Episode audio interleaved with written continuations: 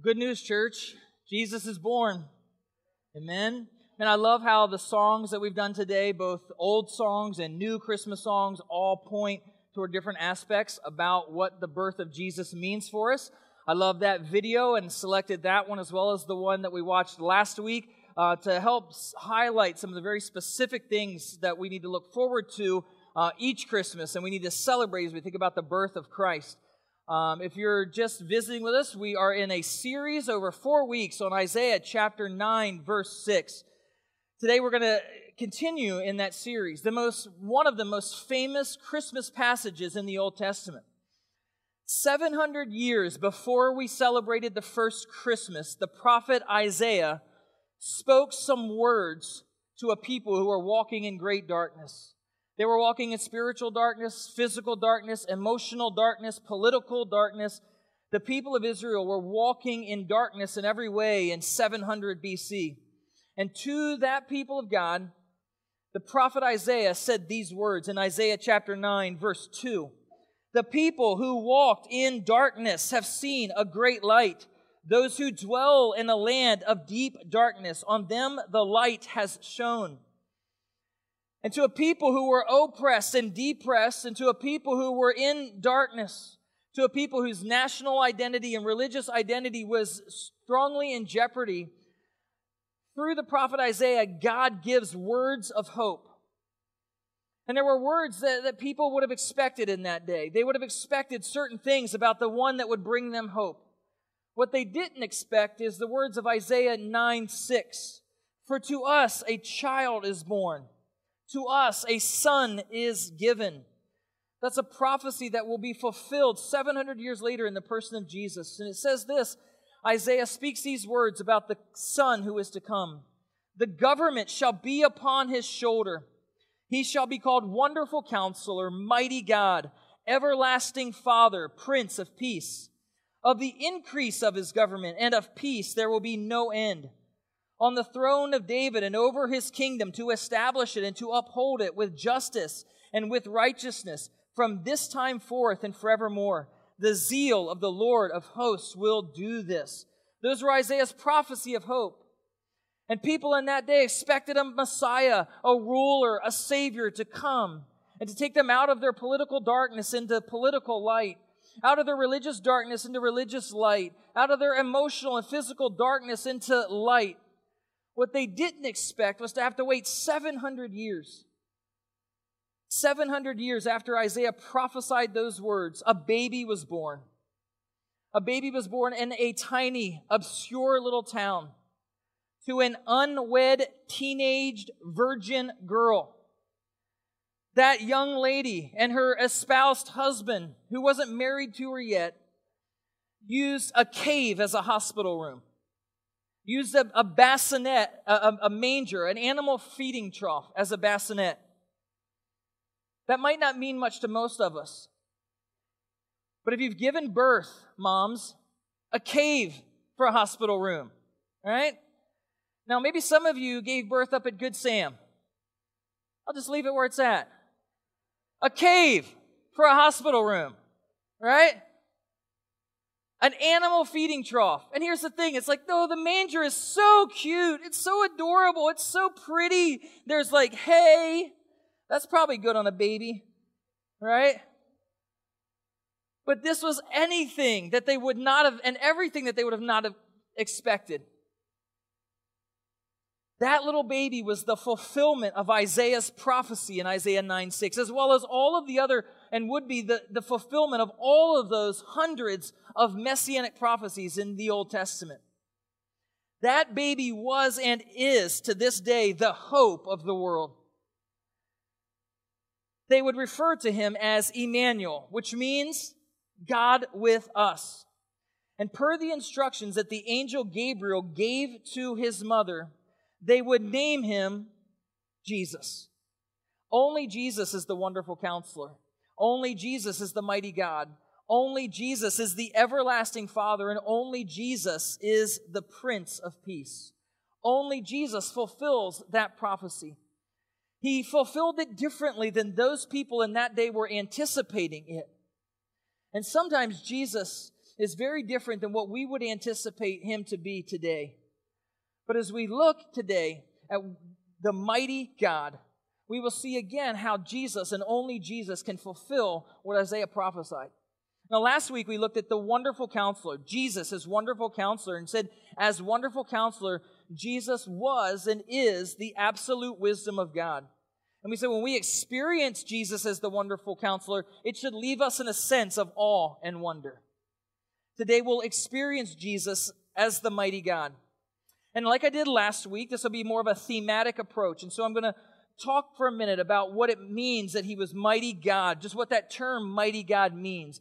Then we're going to go to the New Testament and look at some different texts of Scripture to show specifically how Jesus revealed himself as the mighty God. So let's talk about mighty for a minute. The phrase mighty God in Isaiah 9 6. When you think of something mighty, you think of something powerful, right? Something strong, strength, some, someone or something that is capable, awe inspiring, majestic. I love Mount Rainier in the winter. The three or four days you can see Mount Rainier in the winter is amazing, isn't it? If you go up there on a sunny day, especially in the winter, and it's completely snow covered, and you're there and you're walking around, it's majestic. And we would say that is a mighty sight to behold, right? Some people talk about their favorite sports team as the mighty dot dot dot. Now here in Seattle, we don't really have that problem, so that's okay, right? But the mighty whatever sports team. Some people will talk about, you know, the mighty UFC fighter, the mighty boxer, the mighty, but it's always about power. It's always about strength. It's always about capability.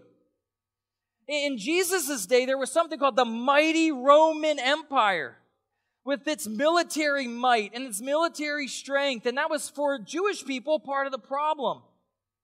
But might always denoted strength, whether it was a kingdom or an empire, whether it was a ruler or it was a military leader. It always denoted power and strength. And it's fun around here at this church that we have lots of little babies.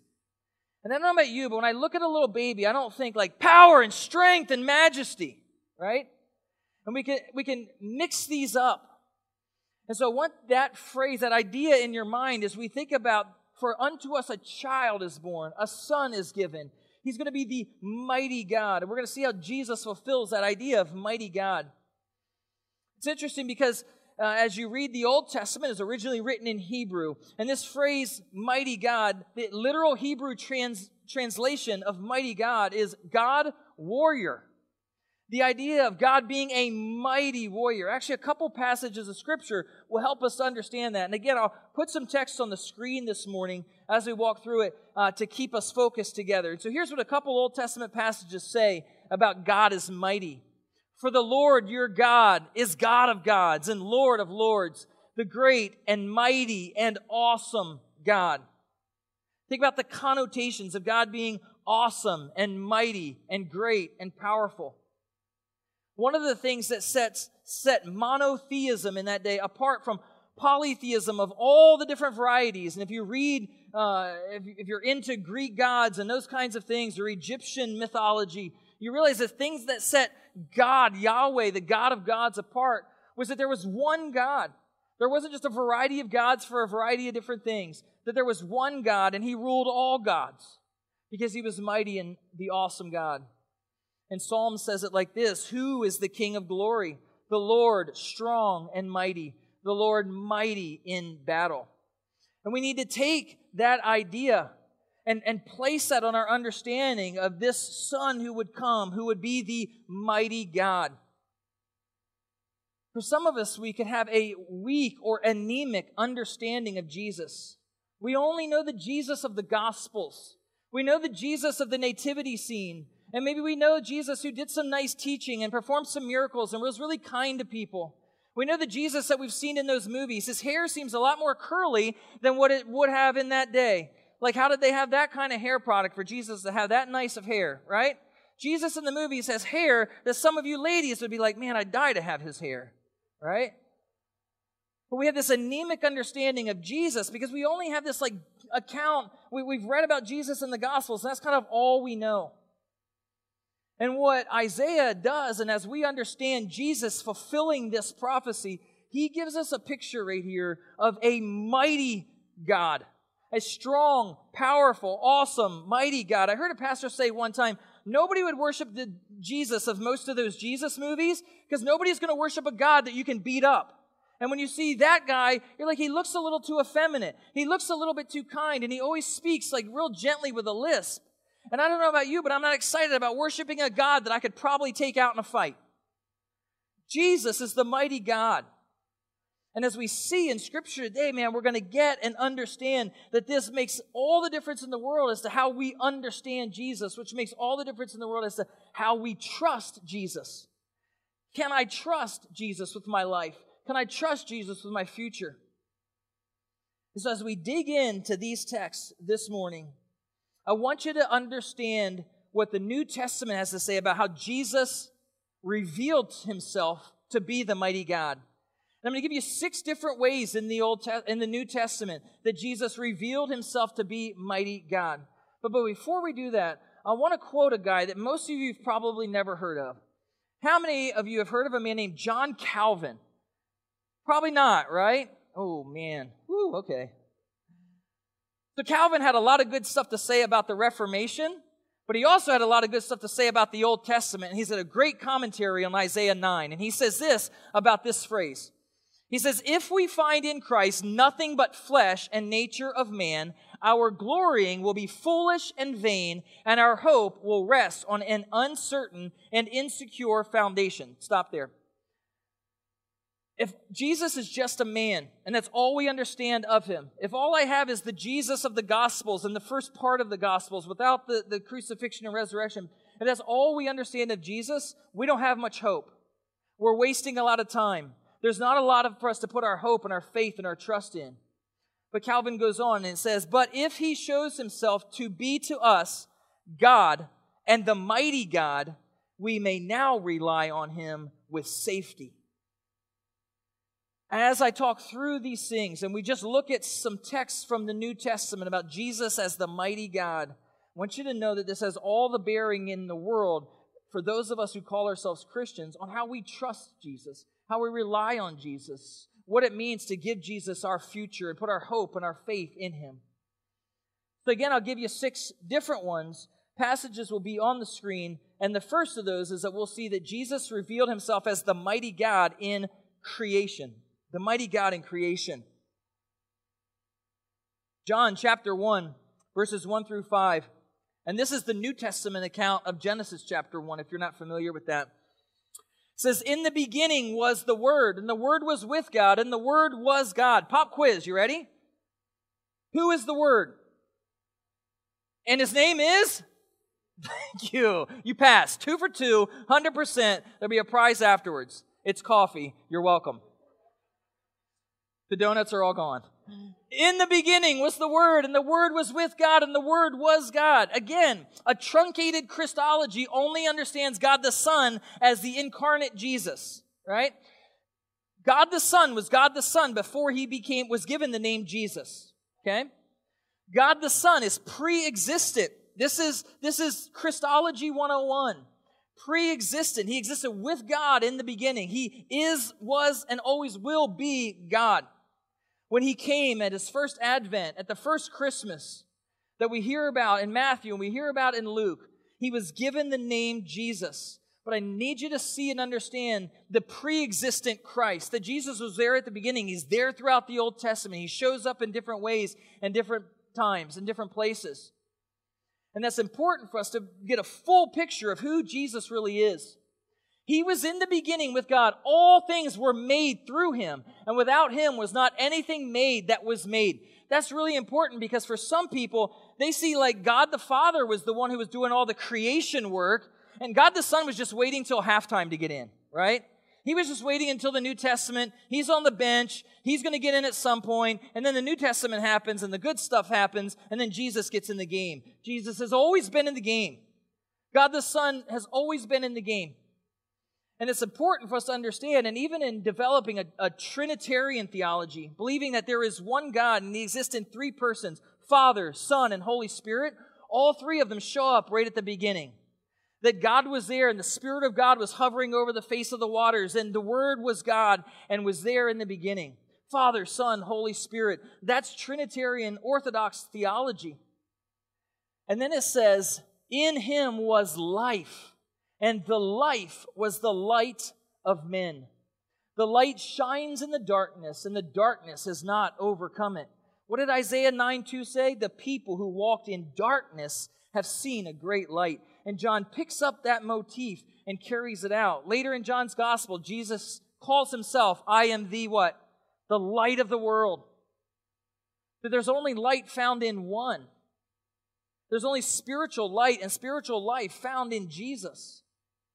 More than just a, a good moral teacher, more than just a man who thought he was God but wasn't really God. He was the mighty God in creation. And it gets even better than that. Because not only was he active in creation, not only did he show himself to be the mighty God in creation, but he also showed himself to be the mighty God and continues to in sustaining all things. Watch what these passages and, and Colossians chapter 1 and 2 have a lot to say about Jesus. He is the image of the invisible God. Uh, uh, that means when you saw Jesus, you saw something of God. That all the godness of God resided in Jesus. It says he was the firstborn of all creation. And some people, like Mormons and Jehovah's Witnesses especially, like grab that and say, like, see, Jesus was kind of like a sub God. There was God, and then there was Jesus who was sub God, and he worked his way up to be God, but he was just kind of like next on the tier of gods. When you see firstborn, here's what it's talking about it's talking about that he has a priority of position over all the rest. To be the firstborn just meant that you had the priority, that you were in a position of leadership, of over the rest. So when it says that he was the firstborn, he's over all of creation. For by him all things were created in heaven and on earth, visible and invisible, whether thrones or dominions or rulers and authorities. And think about that. That Jesus is involved in creating all things. It doesn't mean that he created sin. We won't get into that. But that he created all things, which means that he is in control of all things. I'll tell you what happened to me the first service. I preach and I don't have a ton of notes, and so sometimes it goes off the rails. And I almost went off the rails because I almost quoted Carrie Underwood in church. My daughters are here, they're embarrassed already. Right? You got this Jesus Take the Wheel. Remember that song? Right? Guys, his hands have always been on the wheel. Right? The only reason that we're not just completely gone is that Jesus' hands have always, it's not Jesus take the wheel. He's already got the wheel. Remember the bumper sticker, God is my co-pilot? I saw somebody, if God is your co-pilot, you better switch seats. Right? right? Yeah.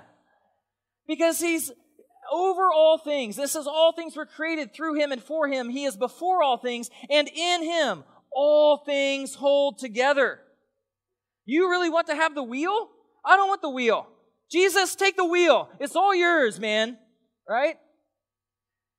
Verse 19 says, For in him all the fullness of God was pleased to dwell. And in chapter 2, verse 9, in him the whole fullness of deity dwells bodily. And Paul was writing to a group of people who were struggling to understand who Jesus was uh, in relation to some heresies that they had heard in that day. And he's emphasizing that he is fully God fully man, that all the deity of all the godness of God resided in the physical person of Jesus. All things. There's another text that's even as important in Hebrews that talks about the sustaining of all things. He says this Long ago, at many times and in many ways, God spoke to our fathers by the prophets, men like Isaiah. But in these last days, he has spoken to us by his Son that God the Son reveals God to us, whom he appointed the heir of all things, through whom he also created the world. He is the radiance of the glory of God, the exact imprint of his nature. The writer of Hebrews is saying the same thing that Paul said in Colossians that Jesus is God. And he upholds the universe by the word of his power. Some of you are astronomy buffs, like to like dabble in astronomy. Some of you are astrology buffs, and we got to talk about that a different day. But some of you are astronomy people. And you realize that they talk about like if we if something just goes a tiny bit sideways, we're all fried, right? Like if something happens we get a tiny bit closer to the sun, that's the scientific definition, I'm told. A tiny bit closer to the sun, we're all fried. If we get a little tiny bit further from the sun, we're all frozen, right? That Jesus is holding the universe together by the word of his power. And scientists are like, yeah, but we don't know how it's happening. Or, yeah, here's how it's happening. I got an idea. And it's an easier science test. Here's what the Bible says that Jesus is upholding the universe by the word of his power. I don't know about you, but that's a, that's a God I can get behind, right? That's a God I can worship and serve. That's a God I can get excited about. That's a God I can trust my future to. That's Jesus, the mighty God in sustaining all things. He showed himself to be the mighty God in his incarnation. We talk about the incarnation, we're talking about when God became man in the person of Jesus. And without putting all the different passages up there, understand that the virgin birth itself was again meant to show us this is different. This is unlike anything else. This is of God, not of man. This is not just another person.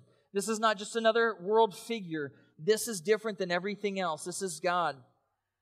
And then as Jesus did his earthly life, and we have the recorded miracles that Jesus has, Jesus did miracles over nature, the physical world, the unseen realm, sickness, and death. And he did it to show that he's God over all of those things.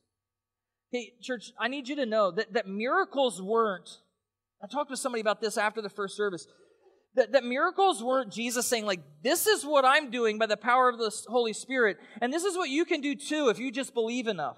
Like that's just that's not what scripture teaches. That what the miracles were was Jesus' business card.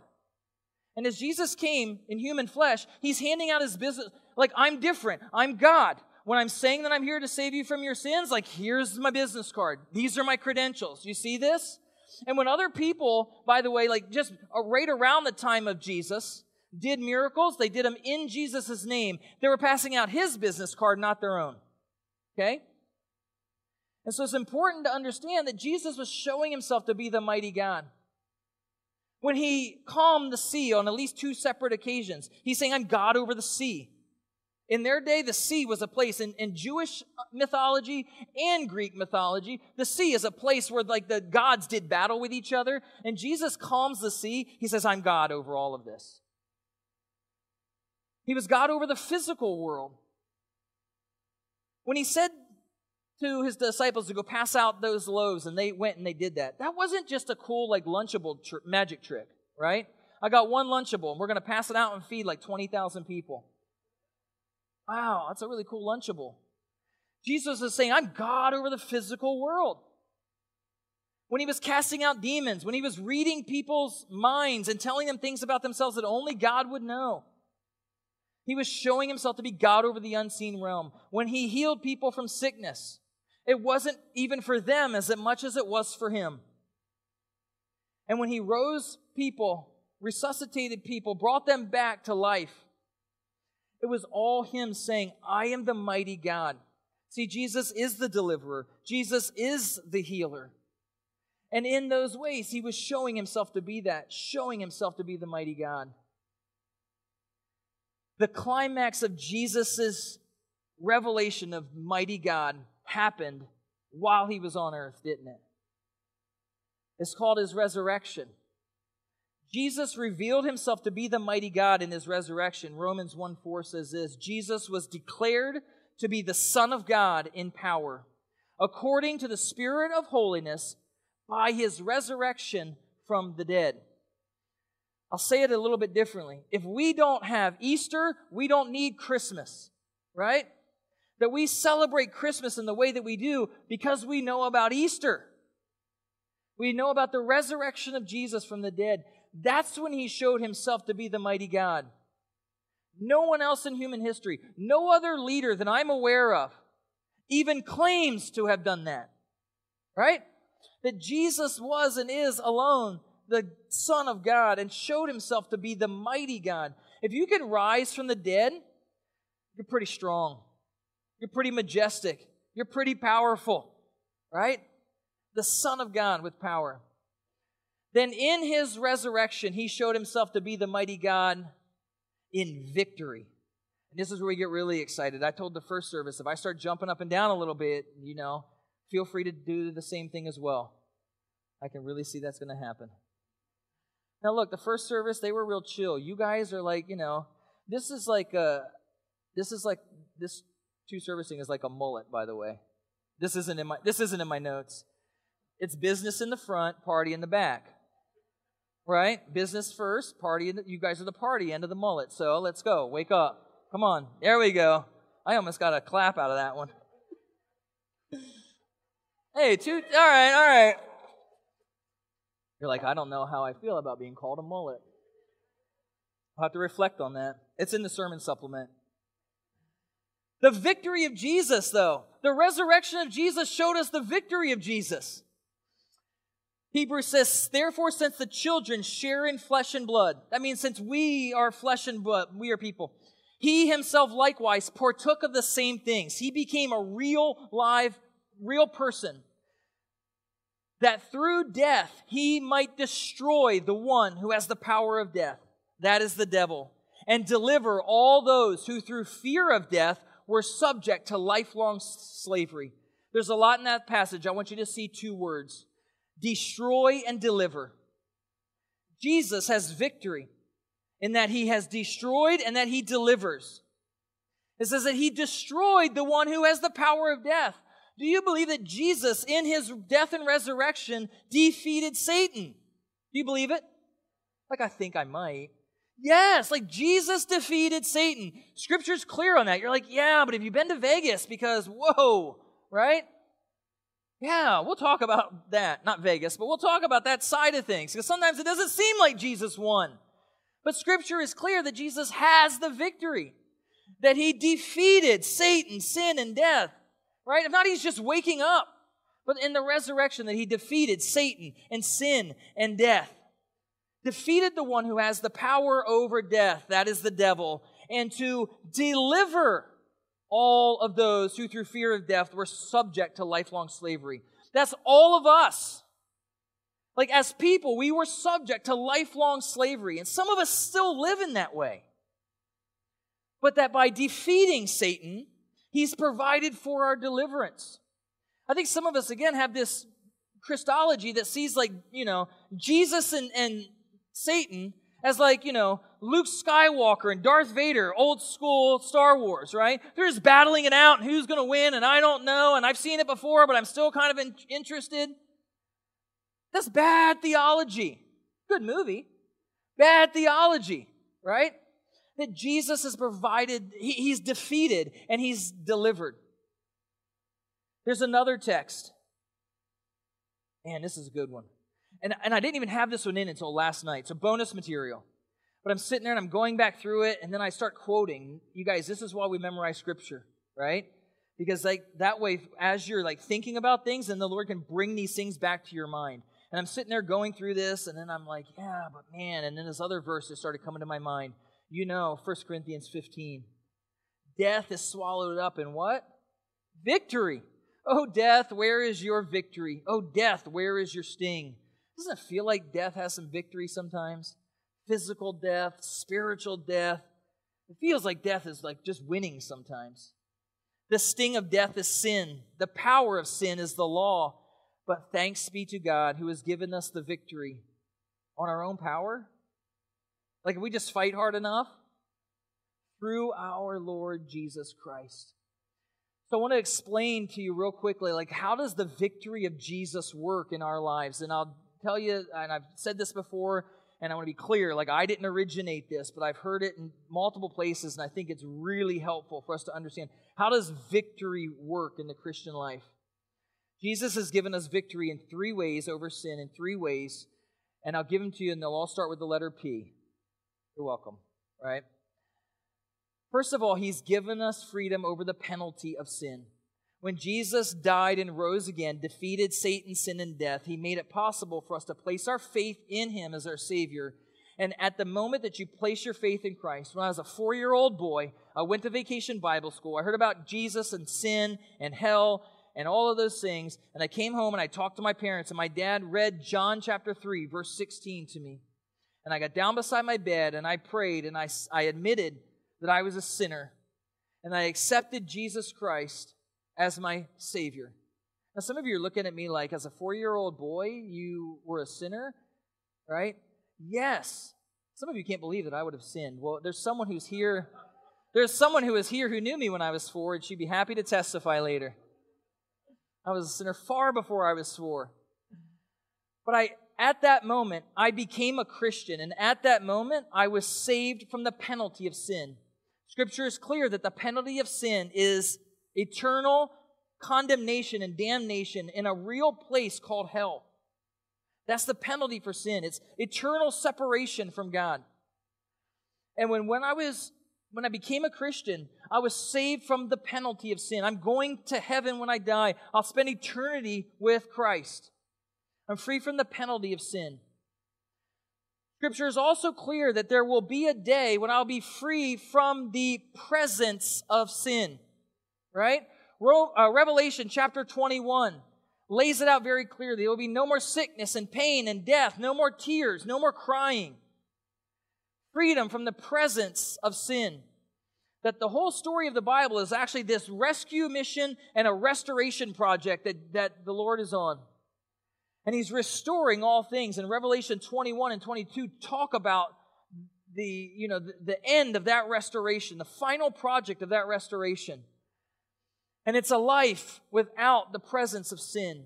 Can you imagine a life where there's no sin and no consequences of sin? Right? You know, things like sickness, you know, cancer in, in, in a way is, is a consequence of sin. Things like divorce is a consequence of sin. Now, what I'm clearly, I'm not saying, I'm not saying this. somebody gets cancer, it's because of their sin. Not saying that at all. But what I'm saying is, is that the earth, that, that God created all things the way that He wanted them, but because of sin, things are distorted and broken. We have things like sickness and death and divorce and struggle and poverty and injustice and all of those things because of sin. So that means when you take sin out of the picture, then those things go away. By the way, as a side note, that's why we approach things like justice and equality and all of those things from a gospel perspective. Because I can't change injustice until I change hearts with the gospel. Okay? But God has given us victory. He's given us victory over the, the penalty of sin. He will give us victory over the presence of sin. But what about now in the meantime? God has given us victory in Jesus over the power of sin. Like, I don't know what you struggle with. I know what I struggle with. I know what through the course of my life I have struggled with and what God has given me victory over. I know the things that I still struggle with on a regular basis. I know what it feels like to be Paul in Romans 7. The things that I want to do, I don't do. The things that I don't want to do, I just keep on doing. And I believe that that's Paul talking about the spiritual struggle as Christians. I know that's debated. But what I do know is that there is power for the Christian, there is power over sin.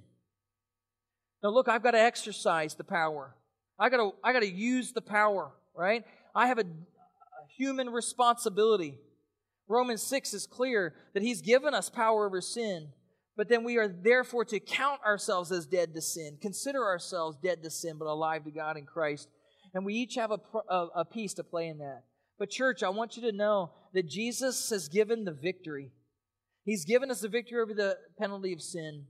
We have victory over the power of sin, and one day you'll have victory over the presence of sin. Does that get you excited at all? You want to sing Hark the Herald Angels Sing again?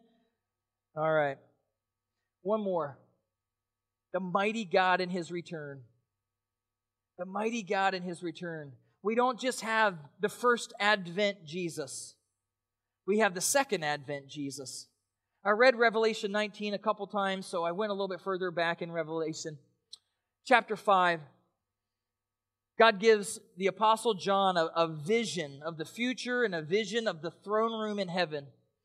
And John records these words Then I looked, and I heard around the throne, and the living creatures, and the elders, the voice of many angels, numbering myriads of myriads, and thousands of thousands saying with a loud voice, Worthy is the Lamb. Pop quiz. Who's the Lamb? Jesus. Nailed it three for three. Get some more donuts. Worthy is the Lamb who was slain to receive power and wealth and wisdom and what? Might and honor and glory and blessing. And I heard, check out who's worshiping.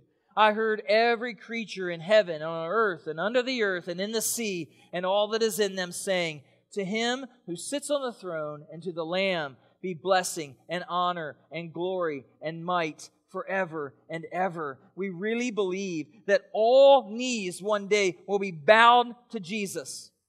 For those who have placed their faith in him and in humility have bowed their knees to him, they will bow in worship. For those who have stood against him, their knees will be bowed for them in subjection, but all knees will bow to Jesus. I'd rather be part of, part of the first, not part of the second, right? I'd rather bow in humility and accept Jesus, that He is God and that He gets to call the shots. Church, that's your mighty God. I know that Isaiah 9 6 looks cool on a coffee mug, especially with a good designer. But man, I hope what you see is that the wonderful counselor shows Jesus as the absolute wisdom of God, and that the mighty God shows Jesus as the absolute power and strength of God. And that the absolute power and strength of God is exercised in the wisdom of God, all in the pers- person of Jesus. And we're only halfway through this thing, amen? We've got two more weeks. Now, real quick, Let's talk about this for just a second. I'm looking at the clock. I got plenty of time. Are we good? Because here's the question. Like, that's all the stuff about the mighty God. That's six really important things about Jesus as mighty God. But so what? Like, what bearing, what impact does that have on us? If you're a Christian, I want you to know that this is the bearing that it has. Jesus is not just the mighty God, but He is our mighty God. He's your mighty God. That means you can trust Him. That means you can rely on Him. That means you can continue to place your faith in Him. That means you can live for Him. Jesus is the mighty God. That means He has the power to save, right? He can save you from your sins, but He can also secure you. Like some of us have lived with this idea that, like, you know, following Jesus is like playing hide and seek.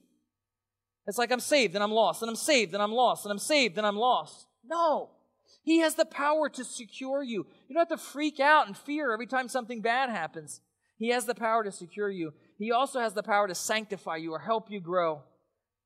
Jesus has the power to provide for you. Jesus has the power to protect you and care for you. Jesus has the power to deliver you, and He has the power to heal you. But I want you to hear this. Because He's the mighty God, He gets to determine what the deliverance and what the healing looks like. That's where we get mixed up sometimes, right? We think that deliverance and healing looks like something, and we ask Jesus to live into our dream when he has a much greater dream for us. Remember the Apostle Paul? He had a physical, we think, a physical ailment of some kind, and he said, I prayed over and over that God would take it away from me, and he didn't. And remember the reason? My grace is sufficient for you, for my power is made perfect in your weakness. And sometimes we'll ask God to heal us from something or deliver us from something. And we realize He's got a better story and a better plan. But I want you to know that you can trust Him because He's the mighty God. He's not just the mighty God, He's your mighty God. Ultimately, I believe that Jesus has the power to prevail over Satan and over sin and over evil and all the consequences of sickness and all those things. That Jesus has the power to really restore things to the way that they are and the way that God wants them to be. Do you believe that? So, like last week, as the wonderful counselor, I said when, when, we experience the wonderful counselor, it, it should bring a sense of wonder to our lives. And I challenge you to wonder in the wonderful counselor. This week, the challenge that I'll end with is this like, rest in the mighty God, trust in the mighty God. Take some encouragement and some strength in whatever it is that you're in right now in the mighty God. And if you're not a Christian, I would challenge you to accept Jesus as the mighty God for your salvation. Step one.